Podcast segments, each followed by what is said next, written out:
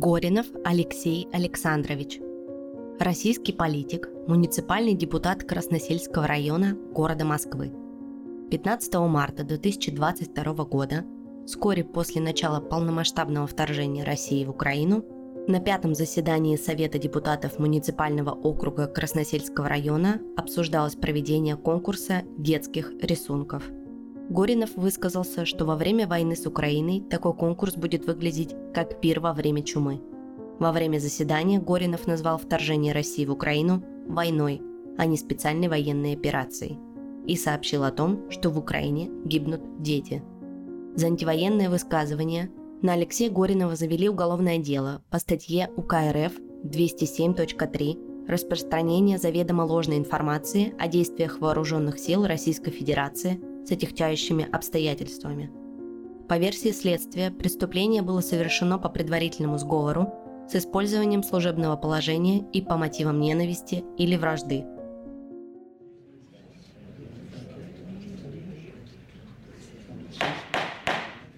Тишина в зале суда. Подсудимый, встаньте.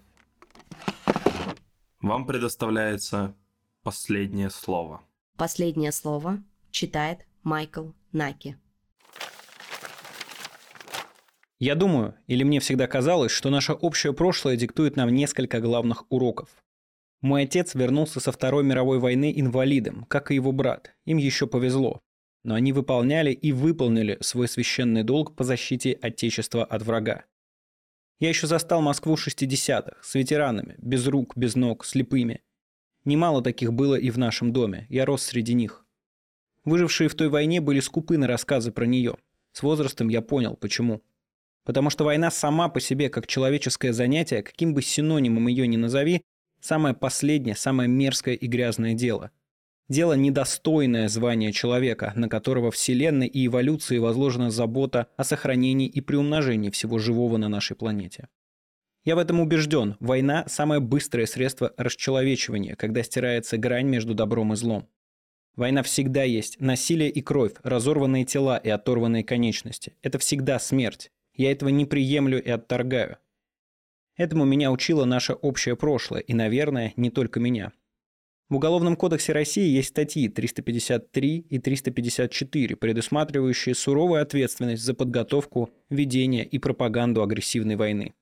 И я полагаю, что Россия исчерпала свой лимит на войны еще в 20 веке.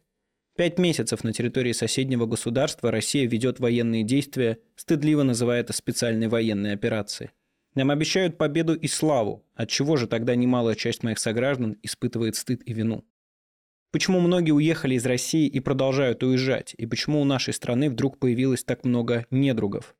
Может быть, это в нас что-то не так? Давайте подумаем. Дайте нам возможность хотя бы обсудить происходящее, обменяться мнениями. Это, в конце концов, наше конституционное право. Собственно, я это и сделал. На заседании муниципального совета я высказал мое мнение, человеческое отношение к предмету голосования. Это мнение, это отношение мотивировал, исходя из своих убеждений, и был поддержан большинством присутствующих. И теперь я в суде. Похоже, и это, как будто из нашего общего прошлого, еще один невыученный урок. Преследование за слово, сфабрикованные дела, скорый суд, запоздалое прозрение, как же так, мы не знали. В годы сталинского террора моего деда обвиняли в призывах к свержению советского строя, в создании и укреплении которого он участвовал самым непосредственным образом.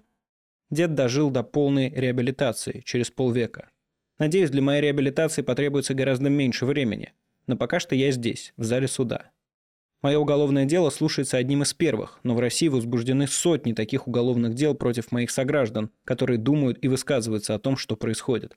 Разрушают семьи, ломают жизни молодых людей. И выступая здесь, я говорю за всех них, еще не представших перед судом. Несколько фраз, произнесенных мною на будничном заседании Совета депутатов, были исследованы под микроскопом. Сформирована следственная группа из девяти следователей, шестеро из которых по особо важным делам. Пятеро экспертов, лингвисты и психологи. Покопались в моих мыслях, пытаясь понять, что же в действительности стоит за мнением, высказанным мною моим коллегам-депутатам по одному из вопросов повестки заседания – Каков был мой тайный смысл и скрытый посыл? Что в действительности стоит за этими моими фразами? Породили две экспертизы на 120 листах. Между тем, статья 29 Конституции России гарантирует каждому свободу мысли и слова.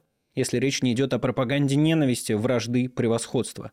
Каждый имеет право свободно искать, получать, передавать, производить и распространять информацию любым законным способом. Гарантируется свобода массовой информации, цензура запрещается. Дни августовского путча 1991 года я тоже был депутатом. Вместе с другими защитниками я был у здания Верховного Совета Республики, Белого дома. Мы защищали наше будущее, наше право жить свободно, а значит, свободно говорить, выражать свои мысли, собирать информацию и делиться ею. Если бы тогда сказали, что через 30 лет меня будут судить уголовным судом за слова, за мнение, я бы не поверил. Причины столь печального итога, к которому пришло наше общество, потребуют тщательного исследования и осмысления историками.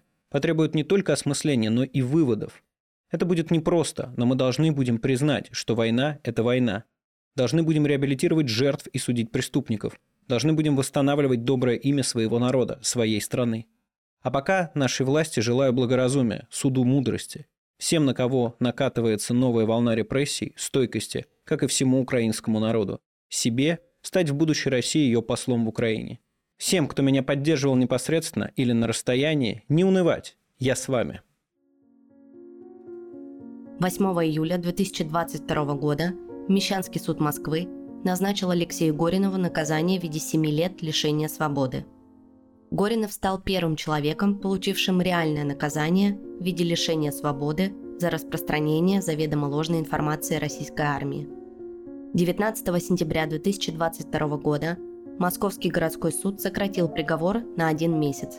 Апелляция на приговор по делу Горинова проходила в закрытом режиме – 14 марта 2023 года Второй кассационный суд общей юрисдикции должен был рассмотреть кассационную жалобу стороны защиты по делу Алексея Горинова.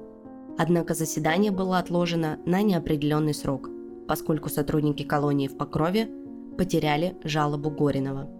Правозащитный проект «Поддержка политзаключенных Мемориал» признал Алексея Горинова политическим заключенным.